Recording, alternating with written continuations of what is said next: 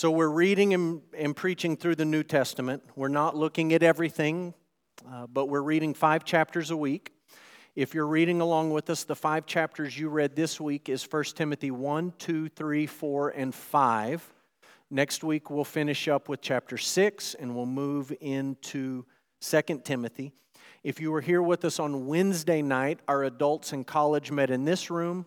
Jason Westfall, our college pastor, did a great job walking us through 1 Timothy 4, where Paul says to Timothy that Christians ought to train themselves for godliness. You ought to train yourself for godliness. The youth were upstairs with Jake, and Jake looked at 1 Timothy chapter 3, and they talked about the roles of elder or pastor or overseer and the roles of deacon in the church. And so he spelled out to our young people what the, what the Bible says about those offices and those responsibilities in 1 Timothy. Our passage is back in chapter 1, chapter 1, verse 12 to verse 17. And I want to start with a wide angle lens to make sure that we're all on the same page when it comes to this book of the Bible, 1 Timothy. 1 Timothy and 2 Timothy and Titus are all letters that the Apostle Paul wrote not to churches, but to pastors of churches. So, Paul wrote a letter to the church in Ephesus. We call it Ephesians.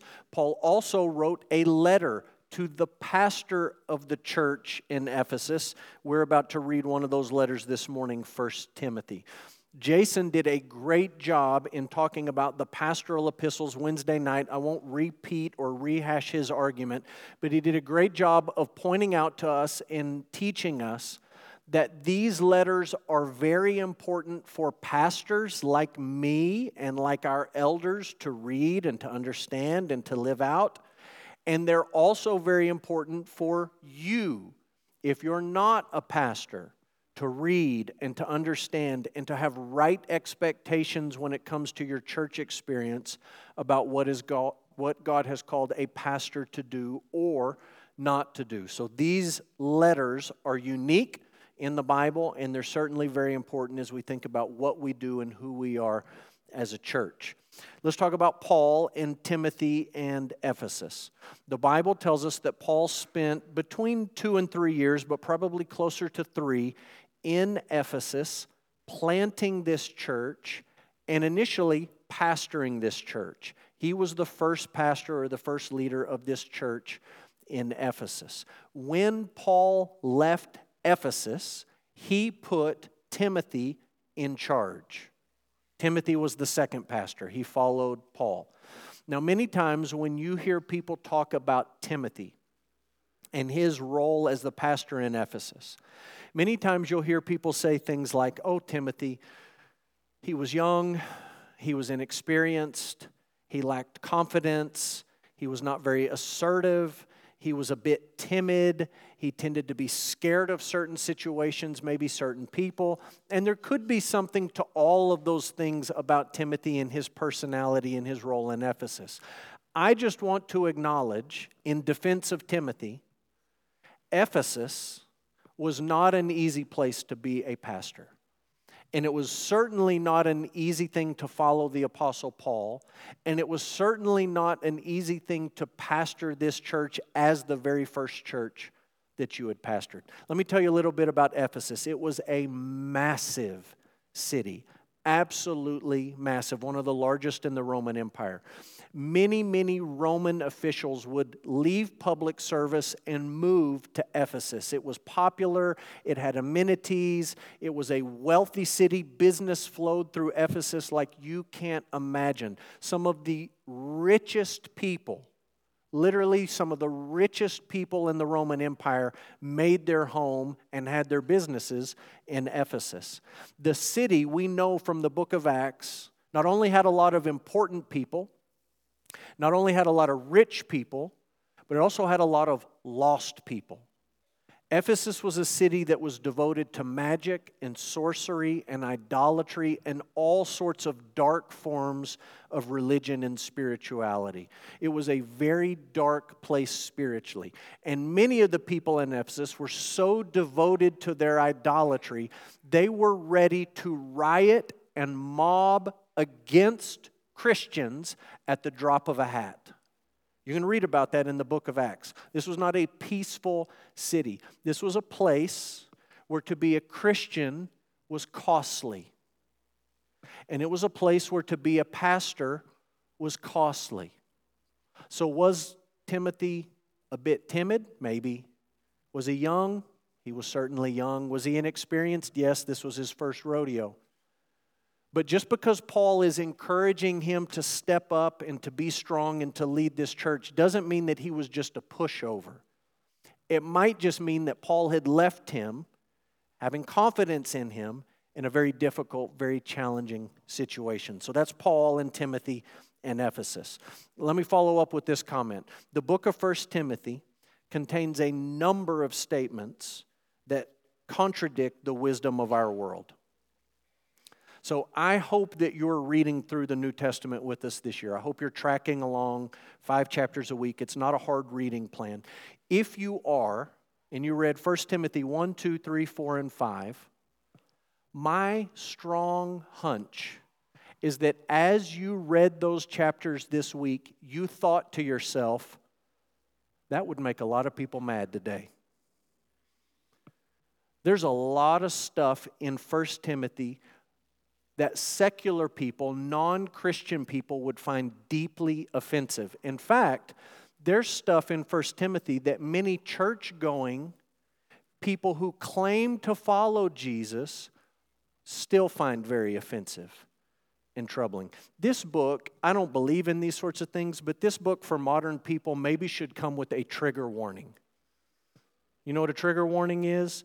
It's like your college professor says, Hey, we're trying to create a safe space, and I'm about to talk about something that you might find offensive, so I'm I'm apologizing ahead of time that I might offend you or I might hurt your feelings or I might say something you don't like. And if you think you may not like it, you're free to step out or plug your ears or whatever because the greatest thing or the worst thing you could do to anybody these days is offend them or say something that would bother them or trigger them. And I'm just telling you, this book needs a trigger warning for a lot of people.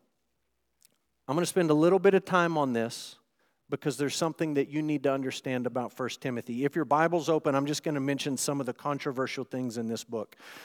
Chapter 1, verse 8, 9, 10, 11.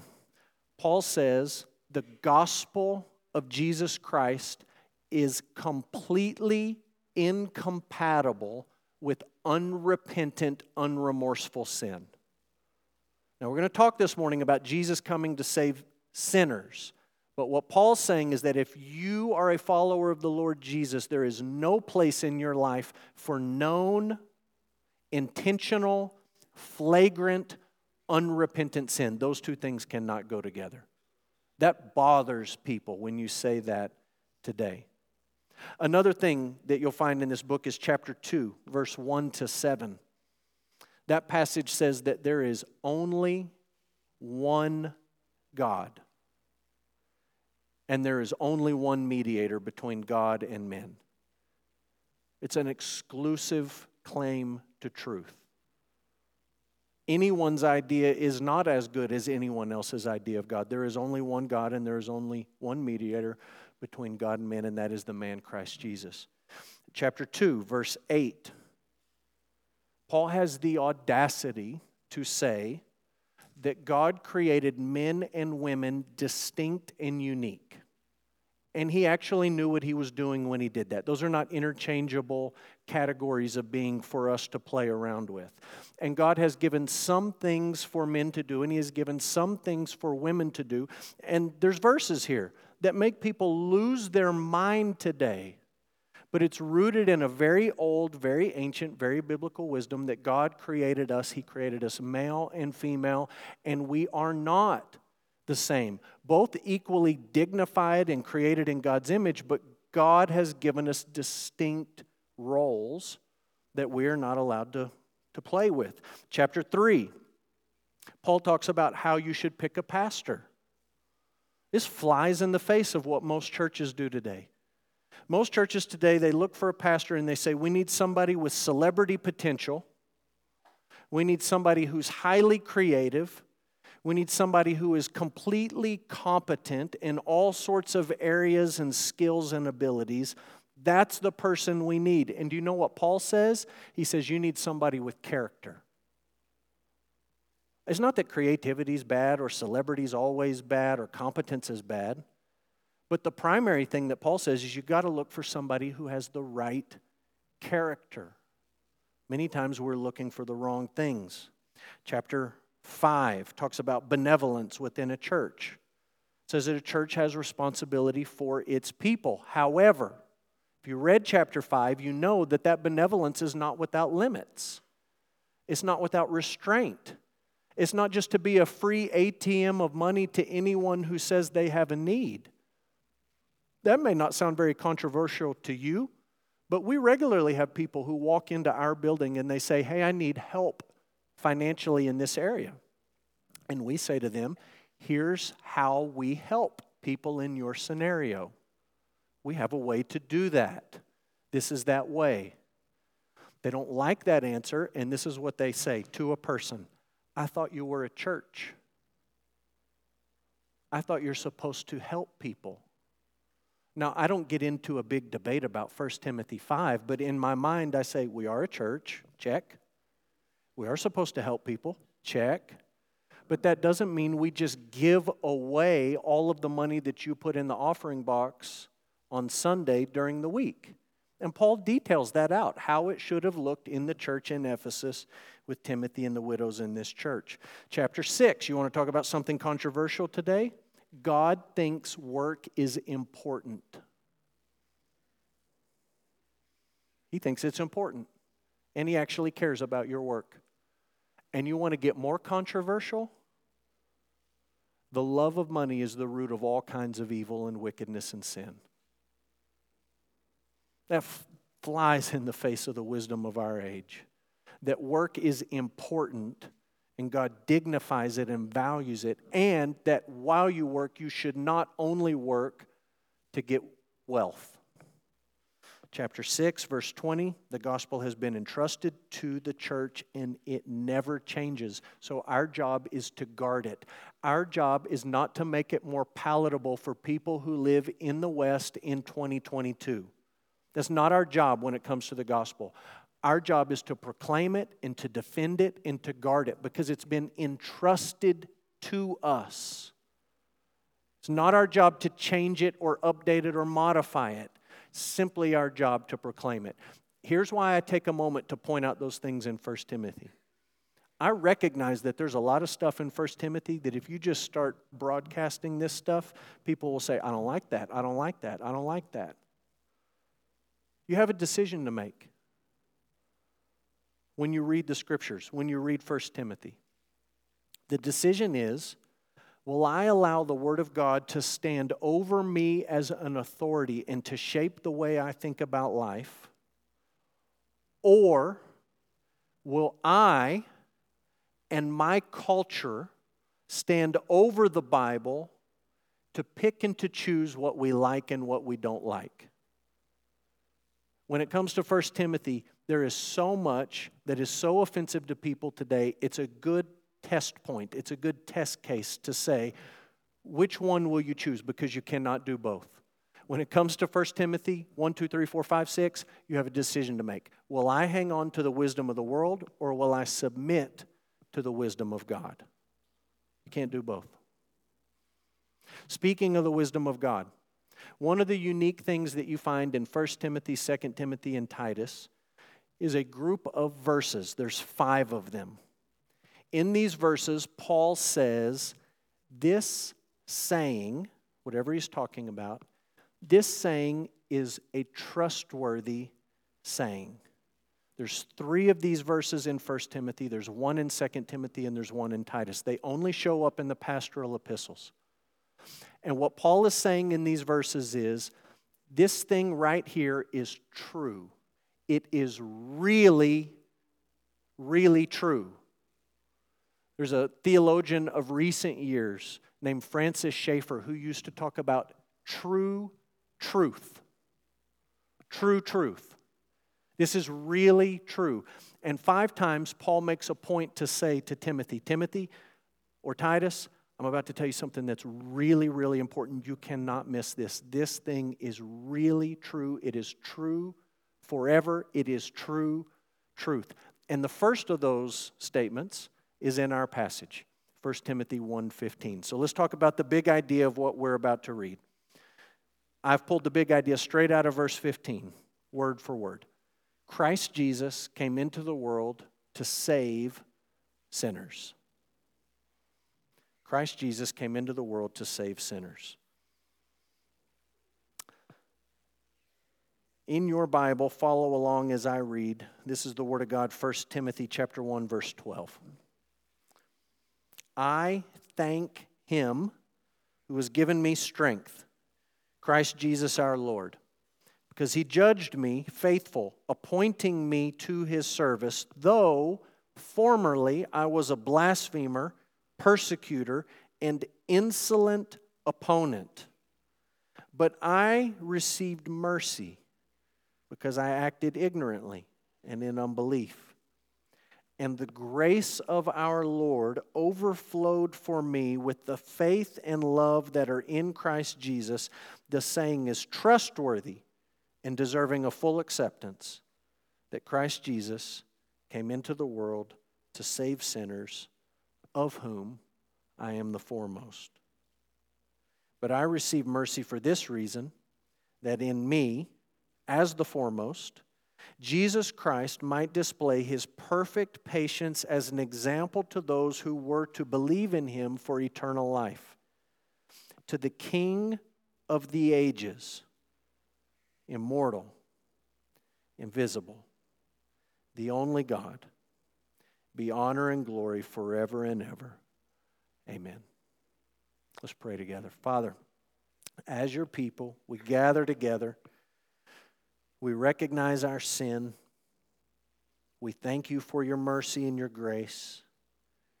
We look to Jesus Christ, the one that you sent, the one who came into the world to save us, and we find hope. God, as we think about this trustworthy statement this morning, we pray that your word would be an authority over us and that we would not dare or presume to stand in authority over your word. Father, may the truth of the gospel this morning strengthen us, convict us, and encourage us. We pray in Jesus' name. Amen. Earlier this week, on Instagram, I came across a story that ESPN shared. The story was a story of a father and son. Father's name was Dick Hoyt, the son's name was Rick Hoyt. Together they were known as Team Hoyt. Dick passed away about a year ago. He was 80 years old, and I think ESPN was sharing the story sort of in commemoration of his passing in 2021. Dick's son Rick was born with cerebral palsy. And the story of this father and son duo is absolutely an amazing story. Together, father and son, they competed in and completed 1,130 endurance events. Say, what is an endurance event? Think like a 5K would qualify as an endurance event, some sort of race, some sort of competition. But you can't just limit it to 5Ks because father and son together, Dick and Rick Hoyt, they competed in and completed 72 marathons. And together they competed in and completed, this is the most mind blowing statistic of all the things they accomplished six Ironman competitions. You know what an Ironman competition is? An Ironman competition has three parts. Part one, 2.4 miles of swimming. And you get out of the water and you ride a bike for about 112 miles. Then you get off the bike and you finish it off with a leisurely marathon at the end. That's an Ironman competition. And together they completed six of them. Now you look at father and son and you say, the son had cerebral palsy. How in the world did they compete in and finish six Ironman competitions? That's a valid way to study Team Hoyt, to think about or to talk about Team Hoyt. Here's the answer. When it came to the water, Dick put his son in a boat and he tied the boat to himself and he swam. Then he got his son out of the boat and loaded him onto a seat that he had mounted on the bike. Sometimes this seat was on the front, like the picture on the bottom left. Sometimes the seat was on the back. But he put his son into this seat and he rode 112 miles on the bike. And then he got off and he picked up his son and he put him in a special wheelchair and he pushed it for the running portion of the race. You understand, you have to do these things in this order in an Ironman competition because if you did the swimming last, almost everyone would drown. Right? Seriously.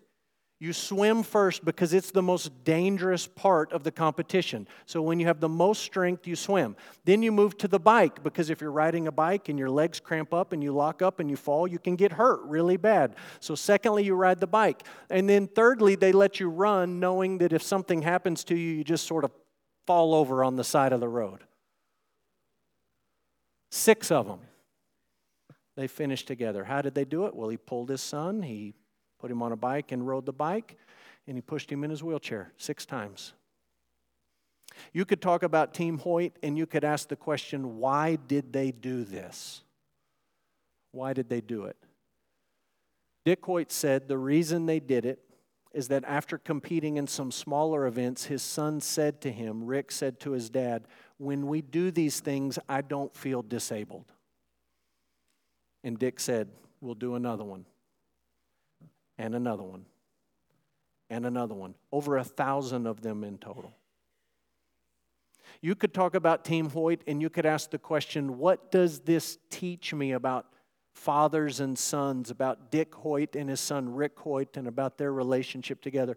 There's lots of different ways that we could talk about this amazing family and this amazing story. Similarly, when you look at 1 Timothy 1:15 and the claim that Christ Jesus came into the world to save sinners, there's a number of ways we could talk about that story.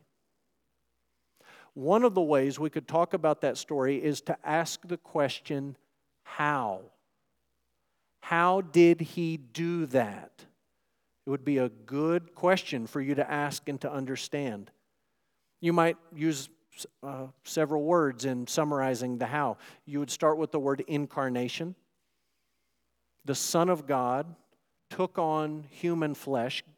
God, the second member of the Trinity, became a man. He was truly God, truly man. He was the God man. He lived a life of perfect obedience. We read earlier from Hebrews about Jesus being our great high priest. The reason in Hebrews that Jesus could function as our great high priest is that he was completely without sin. He was sinless. He was righteousness. He lived a life of perfect obedience. And he died a sacrificial death on the cross. That's the idea of atonement. He gave his life to provide a payment for sin, and that payment makes us at one with God. He was buried, and three days later, he rose from the dead. We've sang about that truth this morning. Jesus is alive. The Bible says he ascended to heaven. That's really important for you because it means that Jesus has ascended to the throne of the universe. He's ruling and reigning over all things. And if you are a Christian, He is right now praying for you, interceding on your behalf. And one day the Bible says He will come again. We talked about that last week, the second coming of the Lord Jesus to gather His people to Himself. That's the how question. How is it that Christ Jesus came into the world to save sinners. And you would summarize it with those terms incarnation, obedience, atonement, resurrection, ascension, in return. It's not how Paul is talking about verse 15 in this passage. It's not the particular question he's asking. He deals with that question in other places, but here the question is not how, here, the question is what should you and I learn about God and about salvation because of what Christ has done to save sinners? So I just want you to see several truths from this passage. What does this passage teach us about salvation. Here's the first truth salvation has its foundation in the mercy and the grace of God. It does not have its foundation in who you are or who I am or anything that we might do or not do. The foundation of our salvation is the mercy and the grace of God. If your Bible's open, you'll see those terms, those words in verse 13. He says that he received mercy. You'll see it in verse 14 the grace of our Lord overflowed for me. And you'll see it in verse 16 I received mercy. Many times the Bible uses those two terms, mercy and grace, almost interchangeably to refer to the same thing the kindness of God towards sinners. If we would make any distinction, it might be this that in times the word mercy suggests that God withholds the punishment that we deserve as sinners. That's His mercy, holding back what we deserve.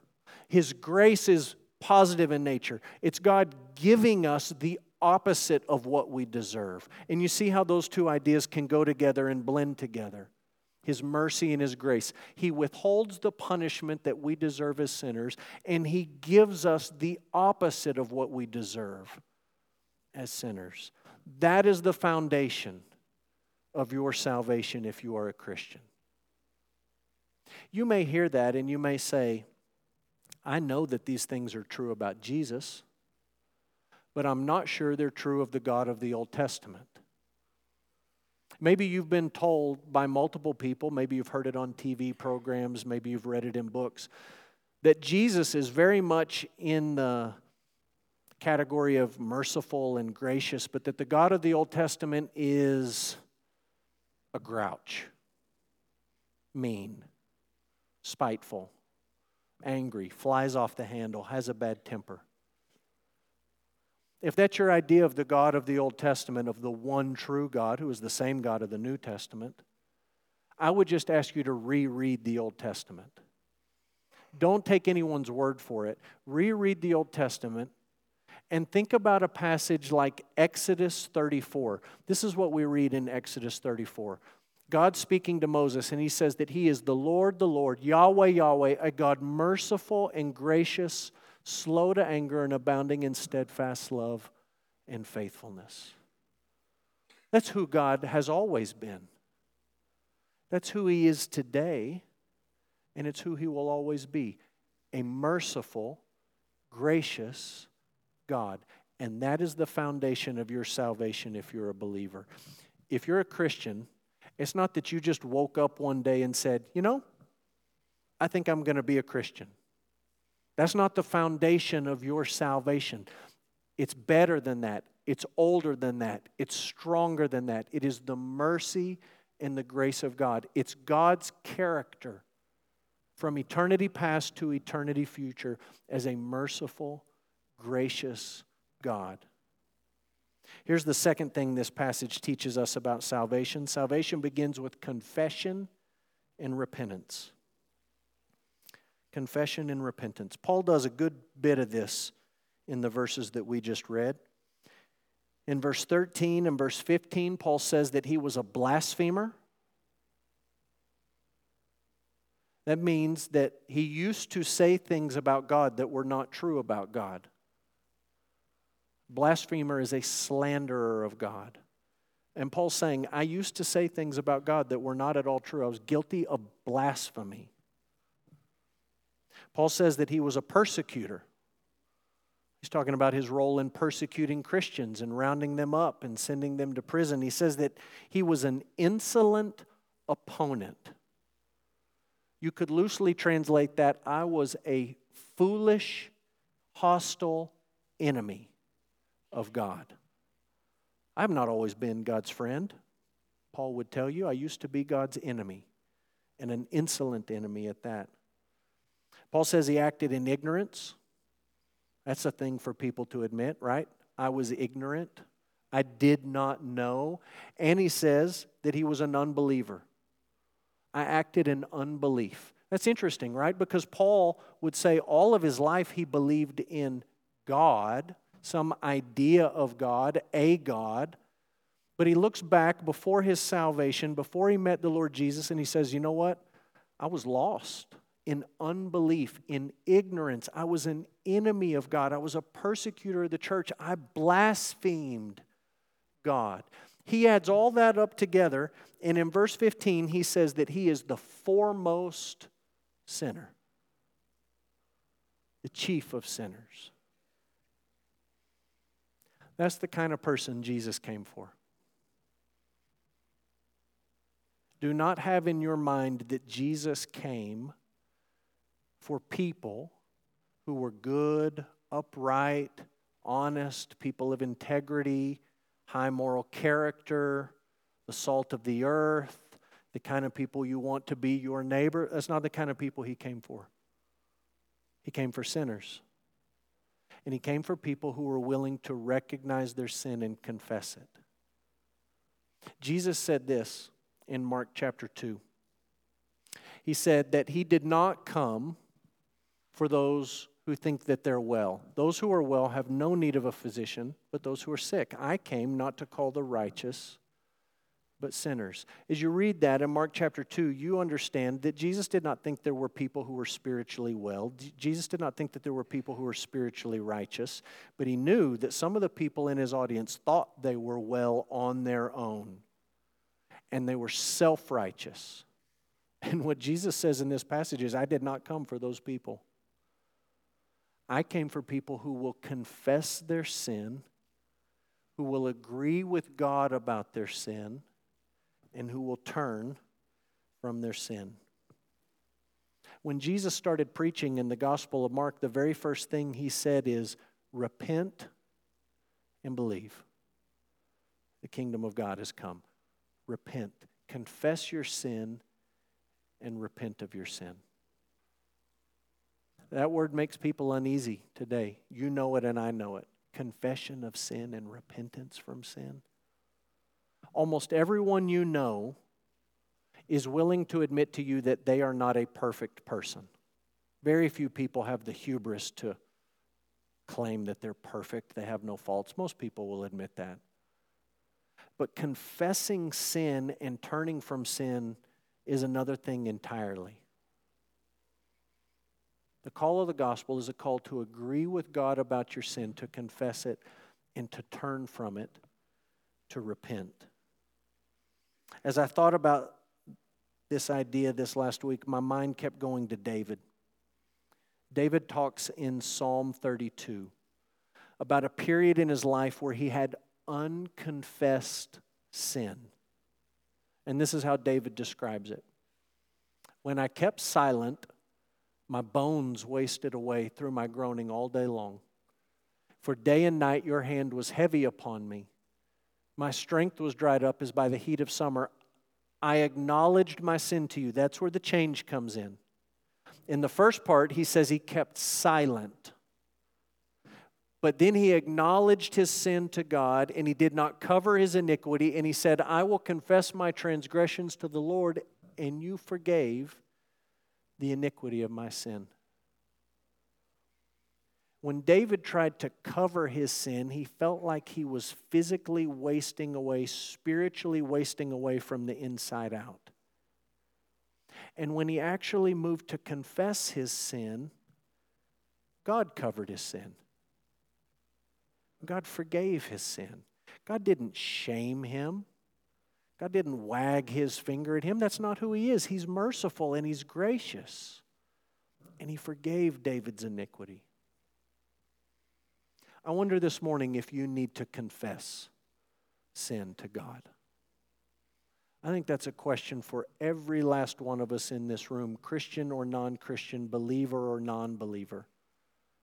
Do you need to confess sin to God?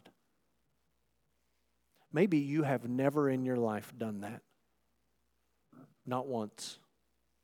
Maybe your life has been filled with making excuse after excuse after excuse for your sin. Maybe your life has been filled with blaming other people for your sin. Maybe your life has been one long attempt to redefine what sin is so that you don't fall in that category of sinner. And maybe for the very first time this morning, you simply need to confess God, I'm a sinner.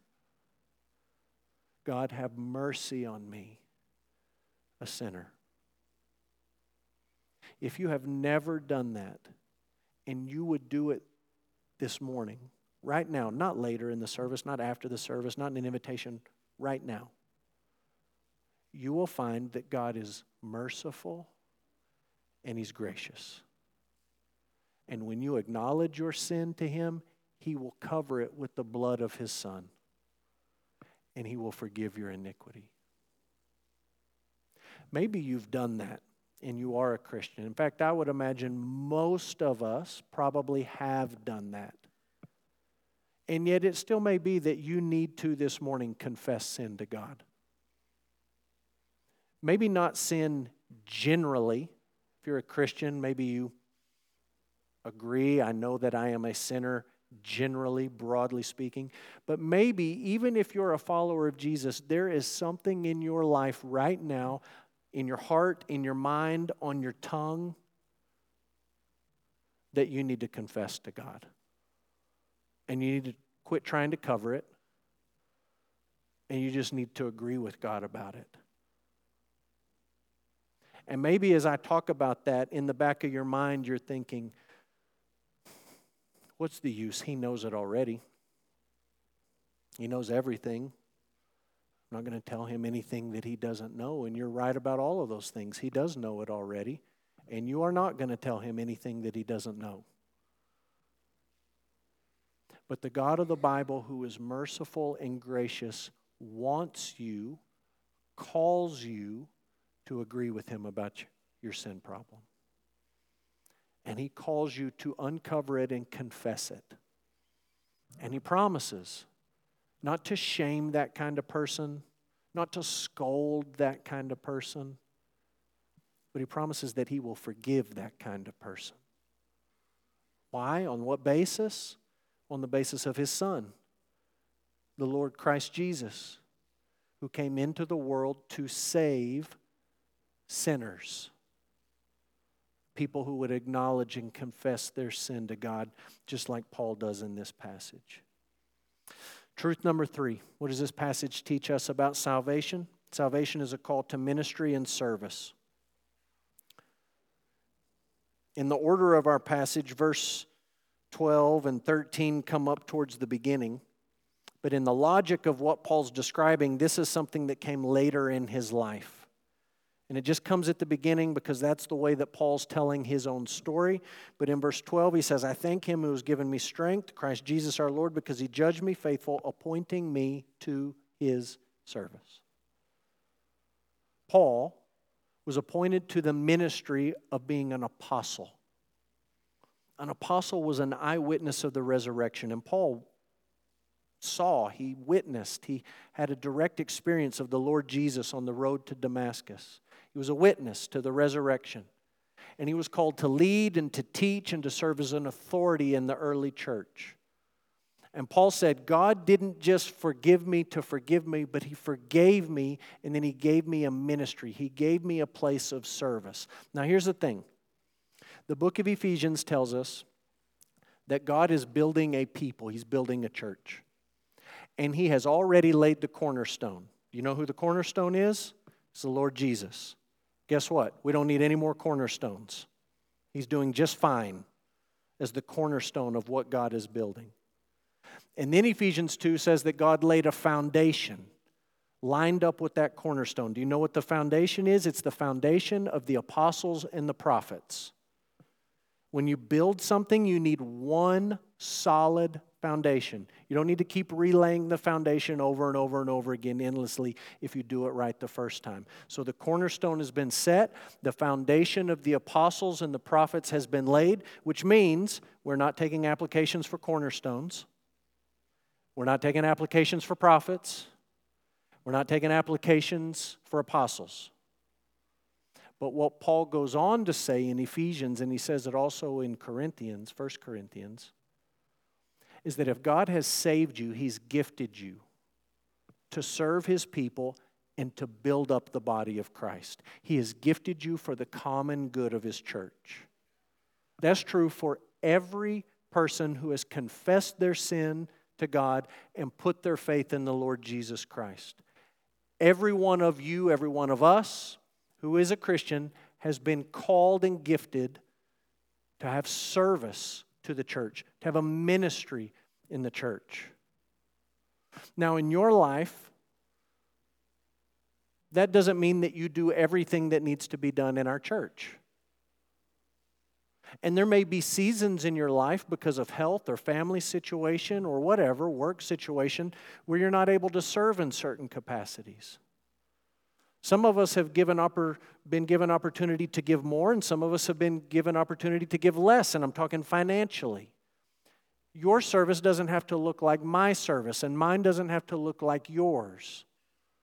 And there may be seasons of life where it looks a little bit different for you, or there may be opportunities or lack of opportunities in our congregation for people to serve in various ways. But if you have been saved by the mercy and the grace of God, God's given you not the role of apostle, but a ministry and a way to serve his people. One last truth salvation is intended to create worshipers who glorify God. Notice verse 16. I receive mercy for this reason that in me, as the foremost, Jesus Christ might display his perfect patience as an example to those who were to believe in him for eternal life. This is not like you might say to your kids or a coach might say to their players, I'm going to make an example out of you in a negative sense. This is God saying, Paul is going to be an example. He's going to be a trophy of mine. He's going to be like a billboard showing people what I intend to do in their lives, showing people who I am as the patient one. Look at verse 17. Paul has thought about all of these things who he used to be, who God is, how he's confessed his sin to God. And at the end, it's almost like a Broadway musical. He just breaks out into a song. This last verse, verse 17, is a doxology. That literally means a word of praise. A word of praise, doxology. And he says this To the King of the ages, immortal, invisible, the only God, be honor and glory forever and ever. Amen. You're welcome for me not singing that to you. What I'm saying to you is that Paul thinks about all this stuff and it literally just flows out of his heart. It just comes out. He can't hold it in. Most basically, that's what worship is it is the overflow of what is in your heart. Let me help you understand this. A week ago from today, one week ago, at about 7:30 in the evening, if you were on social media, you saw the outflow of many hearts as the Dallas Cowboys kicked a field goal to win a football game. And many, many Dallas Cowboy fans got on social media and started saying things like, We're going to the Super Bowl. Cooper Rush is the greatest. We're the best football team of all time. We just beat the team that was in the Super Bowl last year, which probably means we're going to win the Super Bowl this year. And all of this stuff just started coming out from their hearts. Why? It's because Cowboys fans lose all the time. And our hearts get broken. And when we win a game, it just comes out and we say, This is amazing. This is what it feels like to win. This is great. This is why when ESPN shared the story this week of Dick and Rick Hoyt, it's an old story, it's not a new story. People watched the video clip they thought about what this father did for their son, and thousands, millions of people hit the like button, the heart button, the share button. They sent it to people on text message, messages and said, You have got to watch this. What an amazing story. Why? Because you heard the story, it resonated in your heart, and it had to come out somehow. My prayer for you is that when you think about your relationship with God, when you think about who you were as a sinner, who you are as a sinner, who you could have become, if God had left you to your sin. When you think about the Lord Jesus Christ coming into the world to save people like you, sinners, and you think about the mercy and the grace of God, I pray that there is some measure of overflow from your life. It doesn't have to be a social media post. It doesn't have to be tears and waterworks every time you think about it. It doesn't have to be you walking around in the middle of the day breaking out in song like Paul does in verse 17.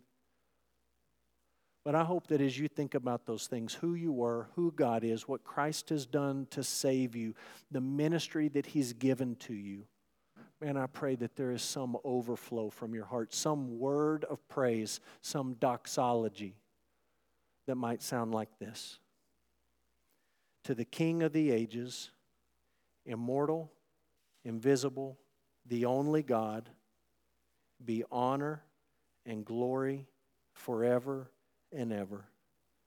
Amen.